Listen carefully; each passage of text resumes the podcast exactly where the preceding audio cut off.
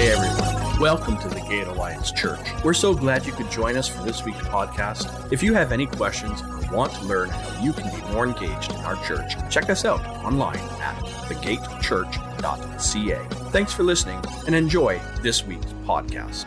This morning, I would like to take you on a journey to three places that I would recommend and that we really need to visit with others in our life. And my hope in doing this today um, that you will better understand that those who you bring with you would better understand and experience the real hope that we have and can have in God. Now, all of these places, just the three that we're going to look at today are just happen to be found in Joshua's chapter four and five.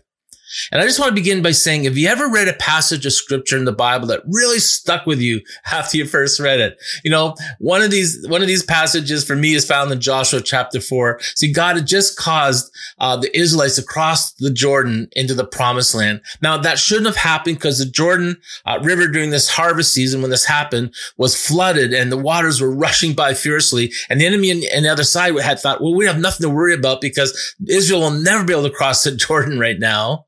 However, God did a miracle and dried up the riverbed, just like he did the Red Sea, so they could pass over safely to the other side. And when they got to the other side, Joshua instructed a man from each of the 12 tribes of Israel to go back into this dry riverbed, pick up a huge stone and bring it back out onto the shore. And they were to take these 12 stones and they were to build this huge memorial. Why? Well, in, verses six and seven of Joshua chapter four, it tells us the purpose. And, and it's this purpose which has always resonated in my life. And I, I really believe it will in yours as well. So Joshua begins by saying these three words. We will use. I love that. We will use. We're going to take this. We're going to use this for a purpose and we're going to use these stones and they're going to have a, a purpose in our life and the lives of others. So this is what he says. We will use these stones to build a memorial in the future, your children will ask you, what do these stones mean? Then you will, then you can tell them. They remind us that the Jordan River stopped flowing when the Ark of the Lord's covenant went across. These stones will stand as a memorial among the people of Israel forever. So the very first place uh, you need to visit and experience with others is the place where you commemorate God's goodness together. This is the place in our lives where we have set up a symbol which points to the great work God has done in our life. It is a place of redemption. It is a symbol which instantly draws us back to remember and to give thanks for what God has done. Now, this past Thursday just happened to be Remembrance Day, where we stopped to remember all those who served and gave their lives for our country. We have built war memorials to remember. We, we wear poppies to remember. We have uh, ceremonies all for the purpose of remembering. And why do we remember? Because we value our freedom. We are grateful for the freedom we have in this land. And so we have these symbols to point to us to remember and to be thankful and to share with others saying we are free. We are grateful. We are thankful for those who served and gave their life. Now I have never Though I'm an old man, had never experienced a war which threatened my freedom. It's been what, I think 76 years since the last great war, but I know about the war. I remember the war because those who went before me, those who experienced, those who had lived through it made sure that I remember because every year we have a remembrance day. They made great efforts to follow up and to say, don't forget. So Joshua wanted the following generations to know what God had done for them this day. He didn't want them to uh, forget. He wanted future generations to know how God had delivered them through the rising, rushing waters of the Jordan River, how he fulfilled his promise that he entered the promised land. So he created this symbol. As Joshua explained, the reason for this symbol was we will use, we will use these stones to build a memorial. In the future, your children will ask you, what do these stones mean? And then you can tell them. They remind us of that day when God stopped the Jordan and, and it was a miracle. And we walked out with this, the priest walked out and stepped into the rushing waters while it was still rushing with the Ark of the Covenant and the waters just dried up. And I can picture back in the early years of when Israel was already had possessed the land for some time and, and how this father and this child is out walking across the land and they come across this huge memorial uh, of 12 stones. And I can see the child saying, dad, like, why are these stones here? What does it mean? And the father would continue to explain what God had done for them here in the Jordan. And I'm sure then that child will grow up and have their own children. One day they're out for a walk and the same thing would happen. Dad or mom, what do these stones mean? And seeing, seeing them, the, the, the father the mother would say, well, let me tell you about what God has done for us in the past and how we can trust him today and for the future. See, these symbols became a symbol of remembrance for what God has done. And I wonder if you have a place like that in your life, a symbol where you can point to in your life and say, let me tell you how God has worked in me and for me. And all of us would say, you know, we would love to be uh, witnesses to others on God's behalf, right? We would love to do that. We, we long to do that. However, we, we're nervous to, to do that. We, we're nervous to share. We fear being rejected or being labeled as strange. So we don't say much. But here's the beauty of having a symbol. Others will see it and go, why do you have that? What does that mean? And you know what that's called? That's called an invitation, an invitation to share, which is much easier for us to, to, you know, to take advantage of when others people ask you why. And you say, well, let me tell you why. Let me tell you about Jesus and what he's done for me in my life. They asked you so you can answer them. And no one can dispute your personal testimony for what God has done in your life. They can argue about God in science. They'll argue about God in history, but they cannot argue against the help God has been to you and what you've experienced. And that's why we need um, some sort of symbol which reminds us, which causes others to ask, what? And like, why and, and how? We have these symbols so we'll remember and that others would also know. You know, the very first church I pastored was up on Blue Mountain behind Collingwood, right on the Niagara Escarpment. And the church was in the middle of nowhere. There was no village. There were no crossroads. There was just this church. And years before I arrived to pastor there, the people of this small rural church decided they would erect this huge wooden cross on the hill behind the church. And they got large beams and somehow they maneuvered a tractor pulling these beams up that hill and they had to hire a professional to dynamite a hole in the rock because it was in the hill because it was rock, and, and, they put this cross in place. And that happened about 40 years ago. Now that cross behind the church on the hill became a point of interest for everyone driving along the road. Cause suddenly you're driving and you're looking, you see the church and you see this big cross up on the hill. It was just like, wow, it's so beautiful. And and I wonder what's up there. And, and people would stop and pull in the parking lot and go up the hill to, and, and, and to be at the foot of the cross and, and look around the, the uh, area. Now the church, this church had a parsonage attached to it, right where Glenda, you know, where Glenda and I lived. And all that separated us from the church and our house was just a door inside, an inside door. So it was like that much. And I think it was like the third night we moved into the parsonage when in the wee early hours of the morning, I heard a car pulling into the parking lot.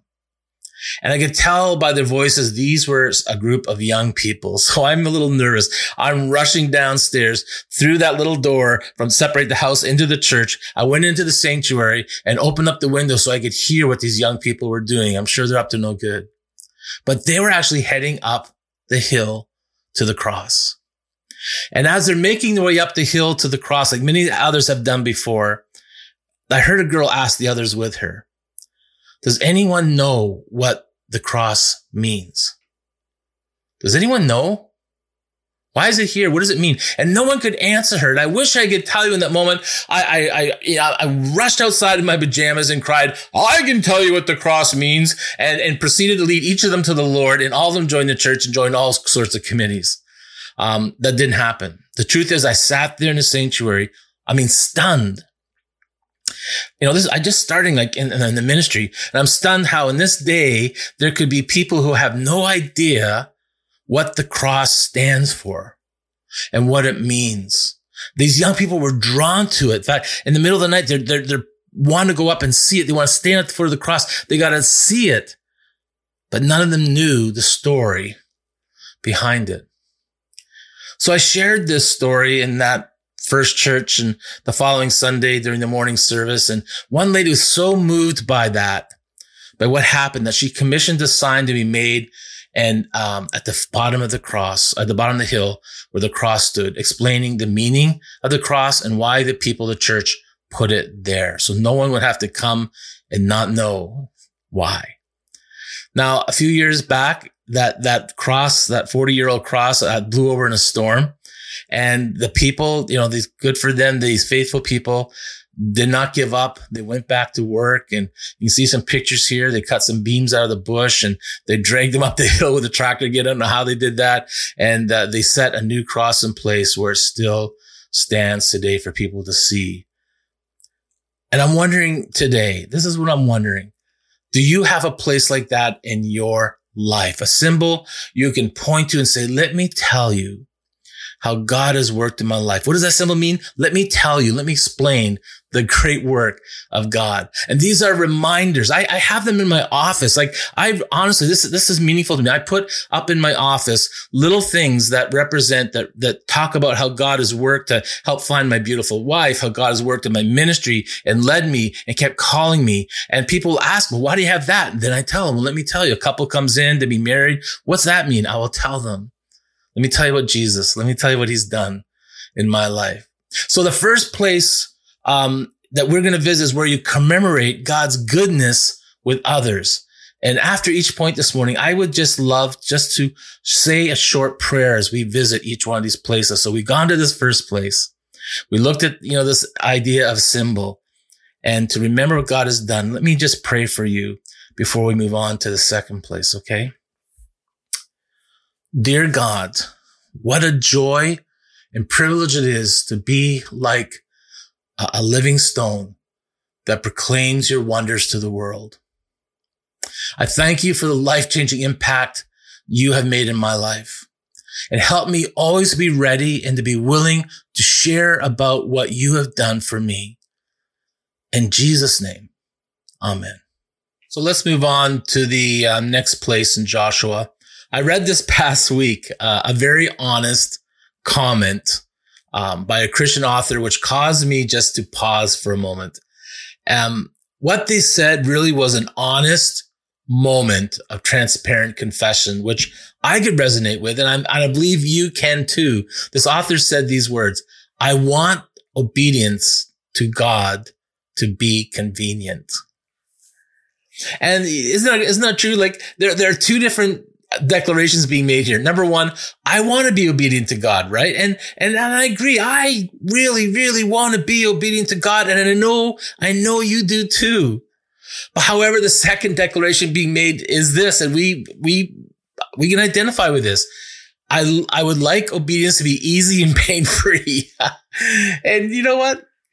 I do. And I, I think you do too. And I would like, I would like if my obedience to God came without cost. It would just, if it could just come without any pain. More than that, I want obedience to always make sense to me. The next place we're going to visit is a, a painful one, literally. Uh, it is a place where we become weak and where we will become vulnerable together. Um, we, we're, it's a place in Joshua chapter five. They've just crossed the Jordan River. They're ready to encounter the first battle in the promised land at Jericho. And then in Joshua 5 2, before they're ready to go to battle, before the next step happens, God gives this command to Joshua, who then gives it to his fighting men. And this is what it is. At this time, Again, this at this time, the Lord told Joshua, make flint knives and circumcise the second generation of Israelites. Now don't rush by those first three words at that time. You see, God is asking Joshua, the strong military leader who had just led his people across the Jordan into enemy, enemy territory to stop everything and incapacitate his people. To, to bound, to, to cause them to be ineffective. And again, there's a symbol involved here. It's the symbol of circumcision, which represents a covenant God, remember, made with Abraham for the Israelite people. And the covenant already included that God would give them this promised land. God said to Abraham, and I will give you the entire land of Canaan. That's the promised land where you now live as a foreigner to you and your descendants. It will be their possession forever and I will be their God.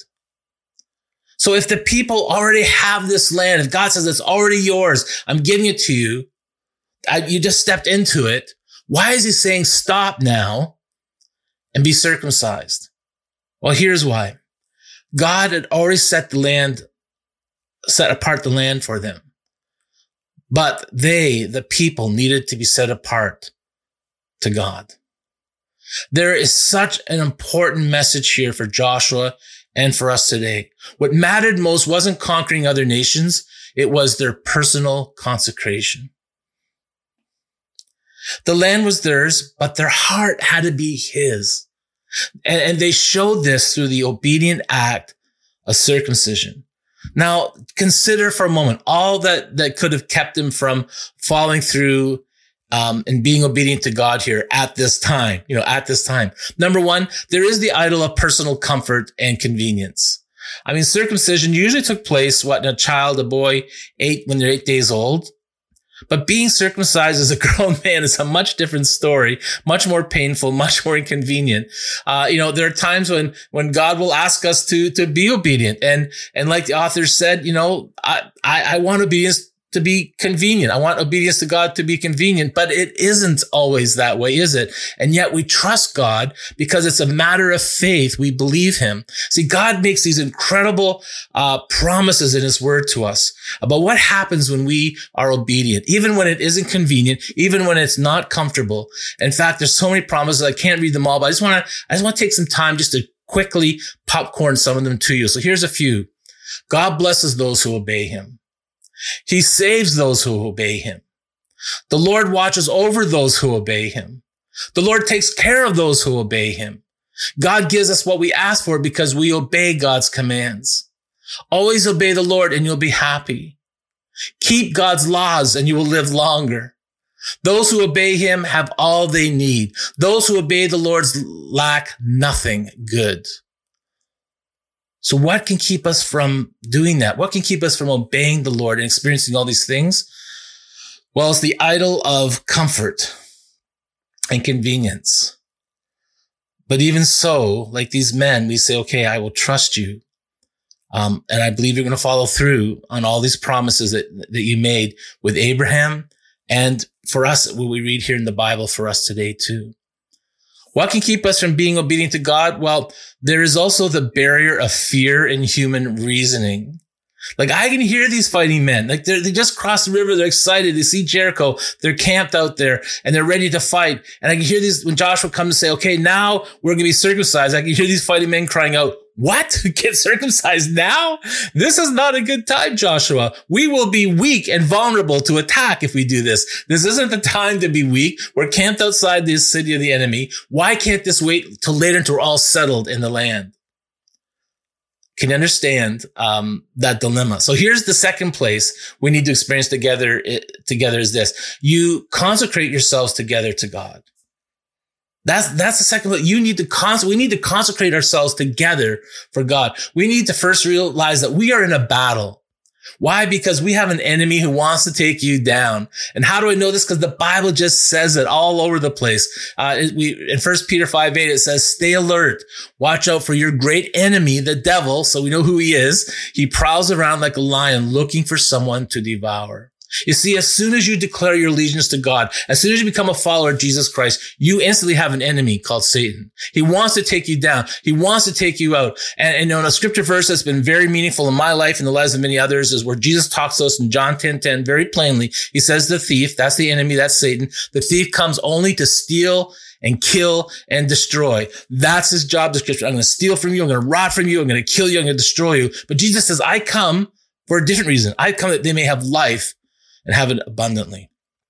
You see, our God is a warrior. Can you understand why? We're in a battle. We have an enemy. So God takes up the, the, the, the position of warrior. In fact, Exodus 13, 3 or 15, 3 tells us the Lord is a warrior. Yahweh is his name. He is fighting to bring us life abundantly. He is fighting to bring us life eternally. There is a battle. It's already won, but there are these battles and the Bible's full of stories of these battles. Like there's David and Goliath, right? There is Moses and Pharaoh at the Red Sea. I love the one of King Jehoshaphat, Jehoshaphat the army uh, of Judah who bring these worshipers and set them out in front of the fighting men who just worship and praise God and win the battle. It's amazing. And of course, we, where we find ourselves now in the book of Joshua, there is the battle of Jericho. So God always set apart the land for these people in Joshua's day, but they needed to be a set, they need to be set apart to him. And so do you and I. Through Jesus, God has already set apart heaven for us. It's ours. The, eh, eh, you know, we don't have to work. We don't have to earn it. Eh, we don't have to work for it. We can't. God just secured it for us through Christ. But our hearts need to be set apart for him. Do you understand that? And there's fancy words for that. We use the word sanctification or the word we're using here is consecration. And it all comes down to this. Our hearts have to belong, need to belong to him first. Even when it's not convenient. Even when it's not comfortable, even when it leaves us feeling vulnerable. Now we spoke about this um, in our men's group this past week, and I tell you, some insights the guys had, I was just so proud of them. They had some amazing words, some wisdom that were so valuable about this whole idea how we're in a battle, and that's why I'm in the life group because as followers of Jesus, we are warriors, and we're not to fight this battle alone. We have God, but we also need one another. We need others around us. We need to know: Can I count on these others, these other guys around me when I'm in the battle? Is their heart set apart for God? And one of the things you want to know when you're in battle is, can I count on these guys?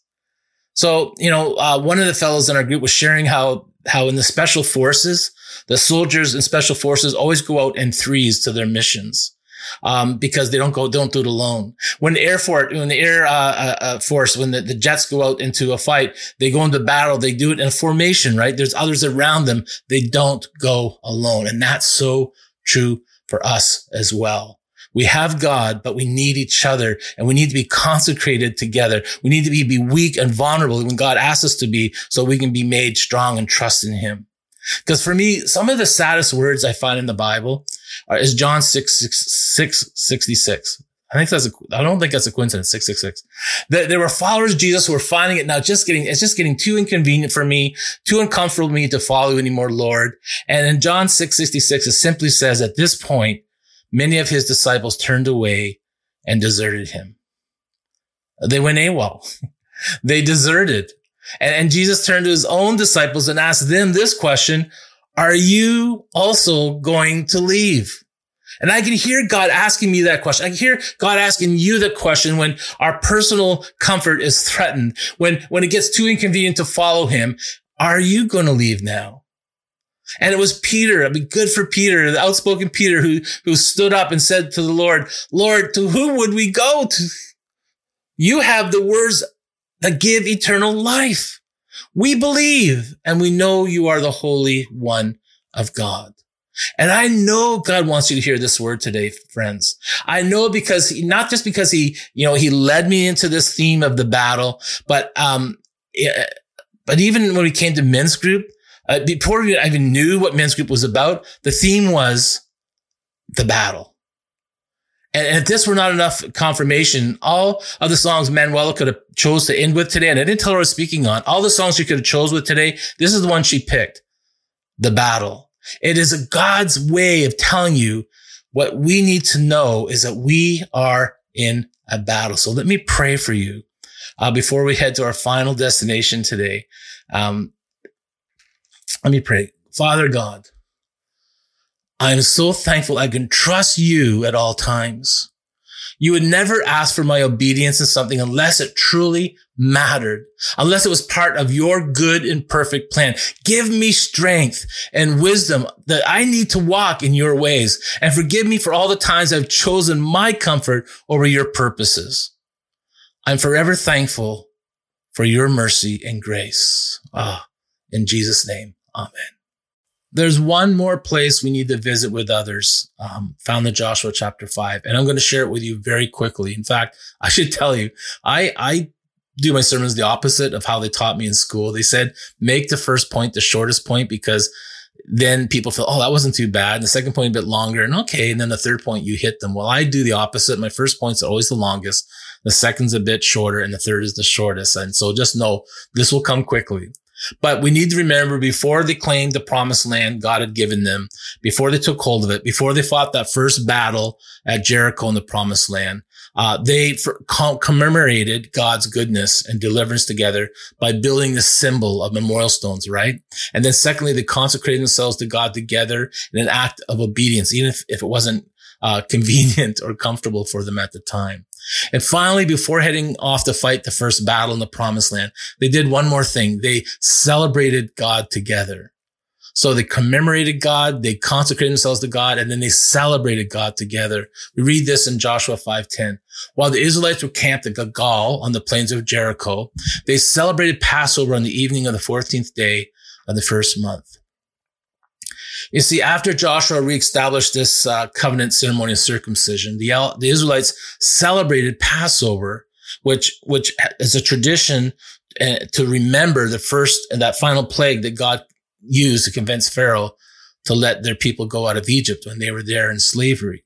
By celebrating God's deliverance in the past, they would be prepared for the battle ahead. Celebrating Passover provided this tangible remember of God's faithfulness to embolden them and, and for, to, to bolster their trust in God during this time of need.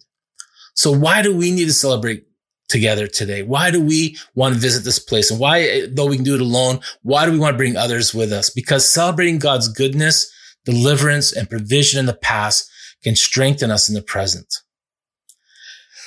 That cross I told you about that we, that the church erected behind, um, uh, up in the hill. We had a tradition in that church. I was there for over 12 years we had a tradition on every Sunday morning, Easter Sunday morning at sunrise, not, not later in the day, at sunrise, we would go up to that cross. And not just the church people, but people from other churches would come every Easter Sunday morning. And we would go up to that cross on the hill and we would encircle that cross together, making a circle around. And we would take times giving testimonies to God's goodness, we would give confession of consecrating ourselves to him. And we celebrated God together. And the tradition that we had set up in that place, um, to remember was this. Every time someone shared, like, this is what happened in my life this year. This is what God has done for me. They, when they would celebrate, we would celebrate with them and we would start, we would sing the song. He is Lord. He is Lord. He is risen from the dead and he is Lord. Every knee shall bow, every tongue confess that Jesus Christ is Lord. So the testimony was given and we would celebrate with them, declaring the truth. He is Lord. He has risen from the dead and he is Lord. I tell you, that was such a powerful morning in our yearly calendar. I know it spoke to people. I know people look forward to this every year. In fact, the people that come up to that cross on Easter sunrise morning, some of them who, who died, their last wish was to have their bodies, um, cremated into ashes. And they wanted them to be set at the foot of that cross.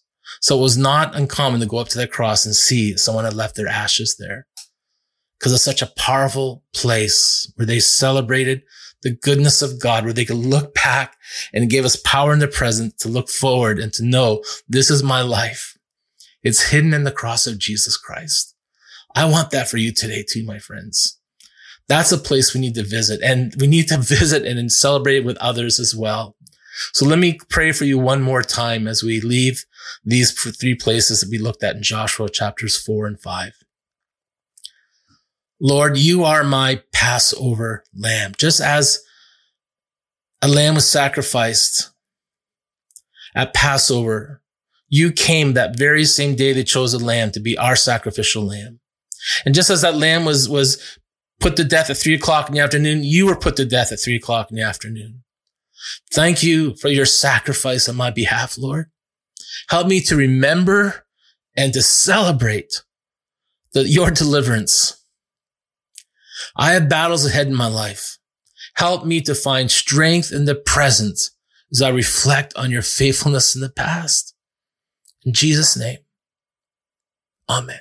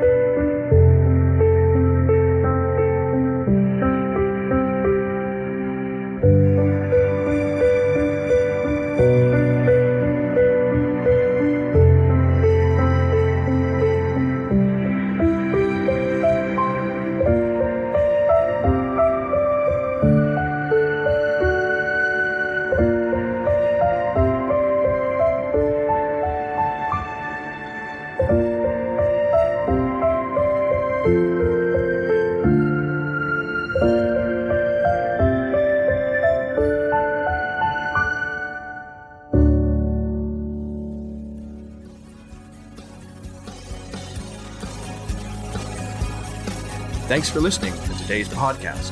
We make these messages available to give you a window into our church, but also an open gate for you to join in with our community. Our Sunday service is at 10 a.m., and we look forward to seeing you soon. And know that there is a place for you at the gate. Please remember to visit thegatechurch.ca for more information about our church.